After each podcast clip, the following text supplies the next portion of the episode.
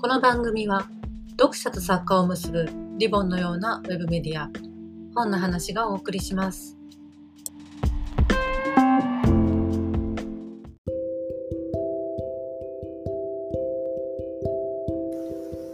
皆さんこんにちは。今日8月15日は終戦記念日です。あの日日本で一体何が起こっていたのか。昭和20年8月14日正午から24時間の間に起きた出来事を膨大な資料から再現した画期的ノンフィクション日本の一番長い日で知られる半藤和俊さんは昨年90歳で亡くなられました。半藤和俊さんの残した作品とその背景にある少年時代の原体験などについて生前親交の深かった文春文庫局の山口力子さんにお話を伺います。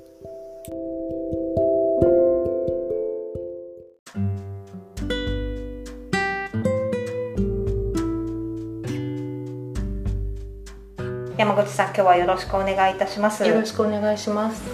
日本の一番長い日というですねあの終戦の8月14日から15日までのドキュメントであのすごく有名な半藤さんなんですけれどももともと半藤さんも文藝春秋の社員でもいらっしゃるそうなんですよね文藝春秋に、えーと、1953年に入社されてその後あの週刊文春のデスクですとか月刊文藝春秋のデスク編集長それから最後専務までなさって、えー、退社されてその後の作家としても大活躍されたということなんですけれども私も入社した頃は専務としてあのもう大変偉い方だったんですが現場であのいろんな現場に引っ張り出されて座談会の取り仕切りをされたりご自分でも本を書かれたりしていらっしゃいました。はい、そもそも半藤さんはどのような生い立ちをたどられて文芸春秋に入られたんでしょうか、半藤さんは、えー、昭和5年生まれで、えーまあ、向島東京の下町、ね、東京の下町向島で育たれたり、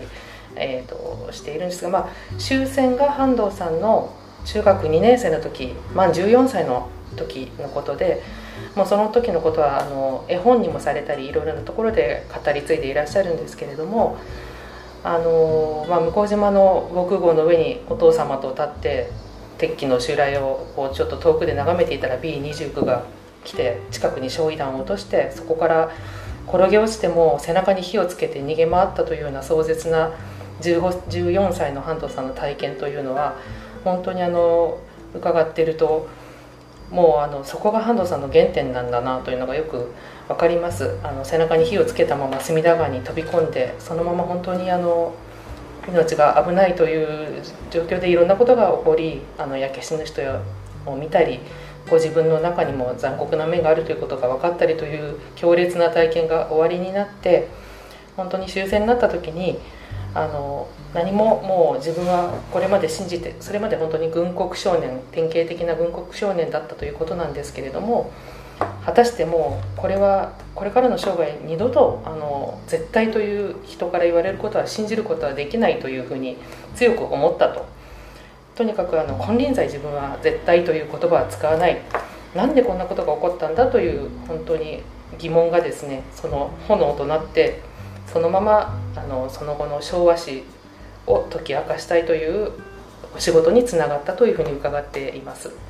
はい。あのその中でも本当にエポックメイキングだったのが1963年に月刊文藝春秋で28人の座談会日本の一番長い日というのをですね、はい、行われてそれが、えー、1965年これは大谷宗一さん編ということでしたけれども日本の一番長い日という本がですね、はい、編纂されています、はい、どういう経過で書かれてどういう本なのか、半藤さんはあの文芸春秋に入社してですねあの昭和史の、えー、ことを本格的に調べていらっしゃった伊藤清徳さんという方の担当になり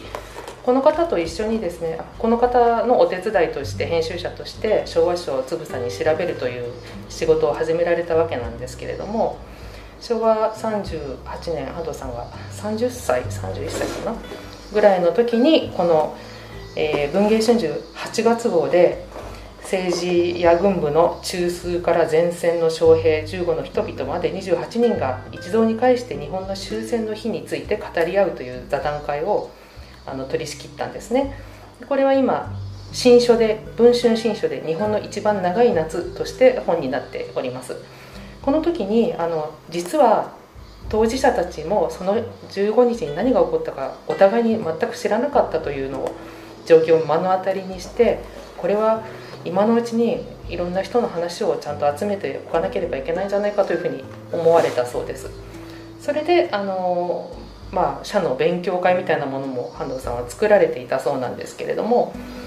まあみんなにみんなで手分けしようと思ったら忙しいので結局自分一人でコツコツといろんな方に取材してそれをあの文藝春秋のデスクをやっているという激務の時だったんですけれども本にしようということであの文芸春秋のデスクの仕事って本当に忙しいんですけれども普通の人だともうそれだけで寝る間もないぐらい忙しいと思うんですが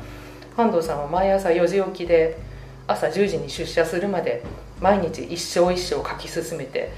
それを朝会社に来るとその単行本編集部の後輩にポンと渡したと言ってその編集部の後輩の方がですね雨宮さんなんですけど 雨宮東子さんのお父さんなんですけど毎朝10時に完璧な原稿を渡されて本当に驚愕したと言っていました。あのまだ1963年65年というとですね戦後から20年経ってないんで関係者の方もいっぱい存命だったっていうことですよね、はい。はい、あのとりわけどんな方の取材が大変だったんでしょうか？どんな方大変？具体的には聞いてないな。どんな方が大変だったんですかね。あの宮内庁関係者とか NHK 関係者にも本当にたくさん取材をされていますし本当にあのこの日本の一番長い日はですね、はい、映画化もされまして岡本喜八監督でされまして本当に大ヒットにもなりましたし、はい、ただ長らく半藤さん名義ということにはなっていなくって、えー、1993年に決定版という形で今の半藤和義さんの著書ということで決定版が出てるんですよね。はい、はいあの最初はですねそういったわけでまだ社員だった半藤さんが全部書いて進めていらしたんですけれども当時の出版局長がその社内の戦士研究会の名義なんかじゃ売れないということでですね売れるように大谷宗一さんの名前を借りようということで大谷さんの名前を付けられたそうなんですけれどもまあその後あの大谷さんの方からこれは君の著書だからということで改めてあの前編も半藤さんがまた開講されて新しく出されたということです。あのぜひ自分の名前で出したいっていうよりか、はい、このあの貴重な証言を世に出したいっていうお気持ちが半藤さんの中にはもう勝ったっていうことですよね。そうですね。あのその時に改めてあのいろんな証言をまた付き合わせて調べ直されたということです。はい。あの現在まだあの続々と一番長い日文春文庫の決定版版を重ねていますけれども今年はこの本がコミカライズもされましたよね。はい。えーと、今年の7月にですね、えー、星野信之さんによって、えーと、上下巻で日本の一番長い日が漫画2冊になりました。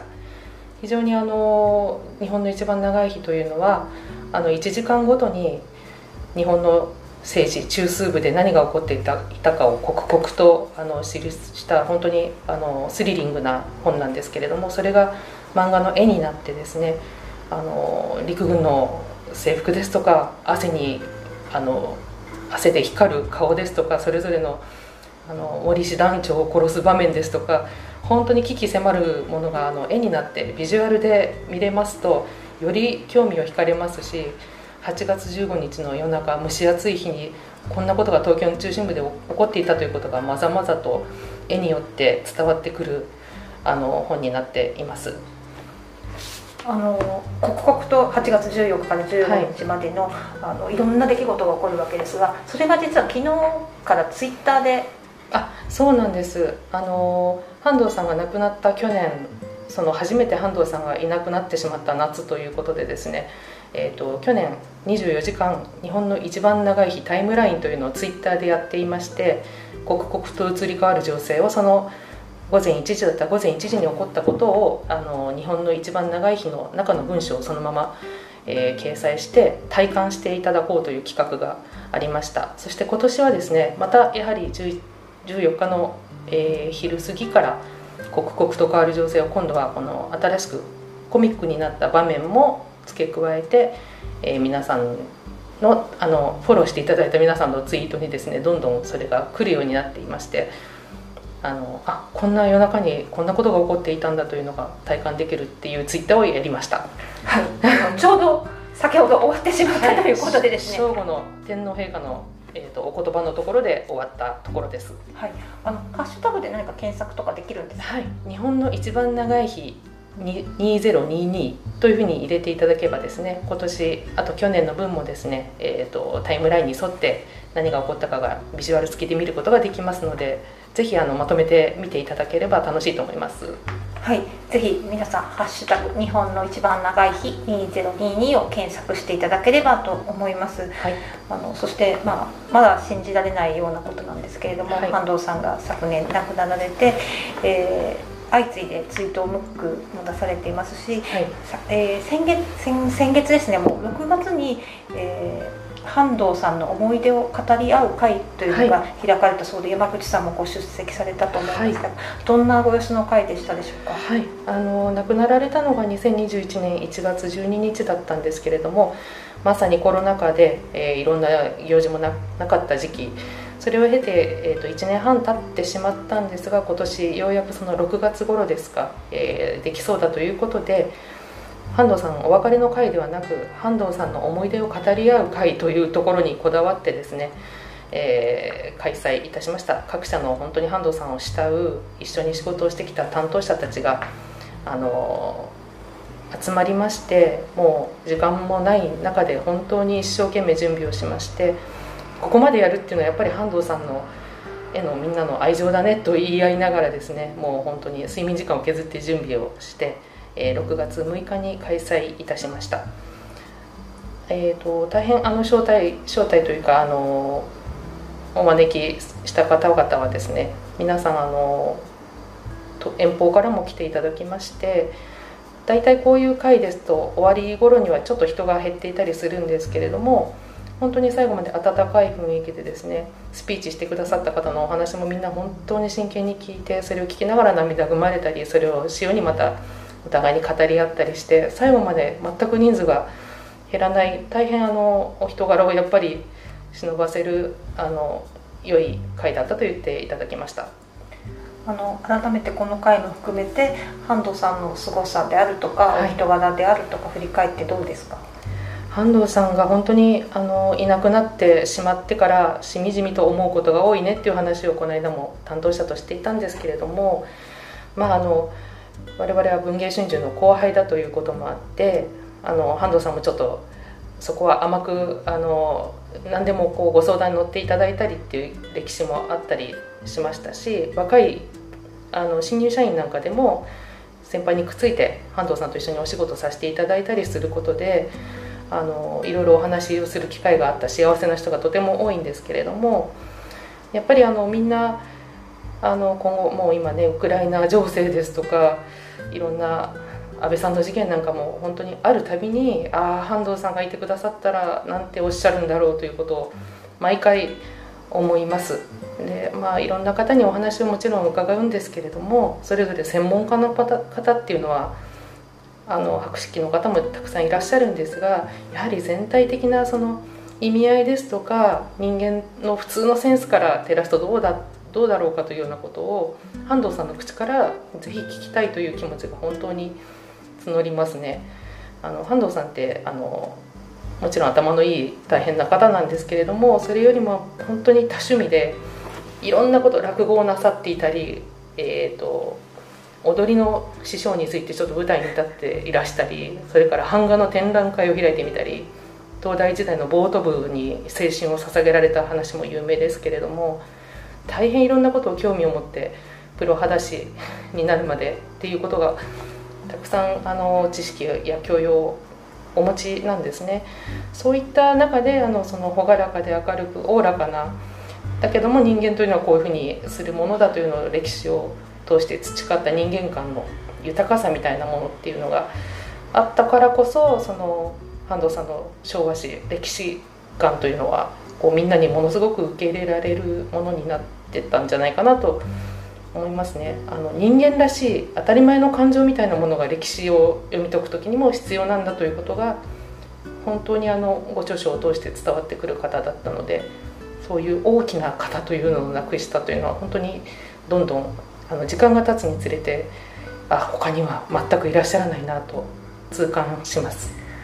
本当に唯一無二の方で、はい。まあ、その喪失感っていうのはなかなか埋められるものでもないですし他に代わりになる方もいないと思うんですけれども、はい。まあ、ご著書に関して言えば、はい。あの亡くなられてからもあの文藝春秋からも続々出ている感じであの今月もまた文春文庫から復刊がありましたね、そうですね。今月はですね「戦士の遺書太平洋戦争に散った勇者たちの叫び」という、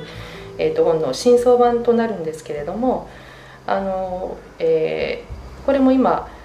あの本の話ウェブの方で一編一編公開して読める部分もたくさんあってぜひそちらも読んでいただきたいんですけれどもあの、まあ、例えばマネーのマネーの虎。マレーの虎ですね。マレー。のマレーじゃなくてマレーの虎じゃない。マレーのことですねはいと呼ばれた方ですとかあとは特攻の父と呼ばれた大西さんのお話ですとかそれからまあいろんな陸軍将校のその家族に宛てたあの辛い気持ちですとかといういっぱい遺書があるものをですね半藤さんがあの読み解き紹介しているというあの一編一編が短い本なんですけれどもすごくあの今ぜひこの夏に読んでほしいという文庫です。はい、あの本当にですね今こんな時代だからこそ世界の情勢があのこんなに慌ただしい中日本でもいろいろある中なので今一度半藤和俊さんの著書を終戦記念日の今日に手に取っていただけたらと思います、今日は山口さんありがとうございました。ありがとうございました。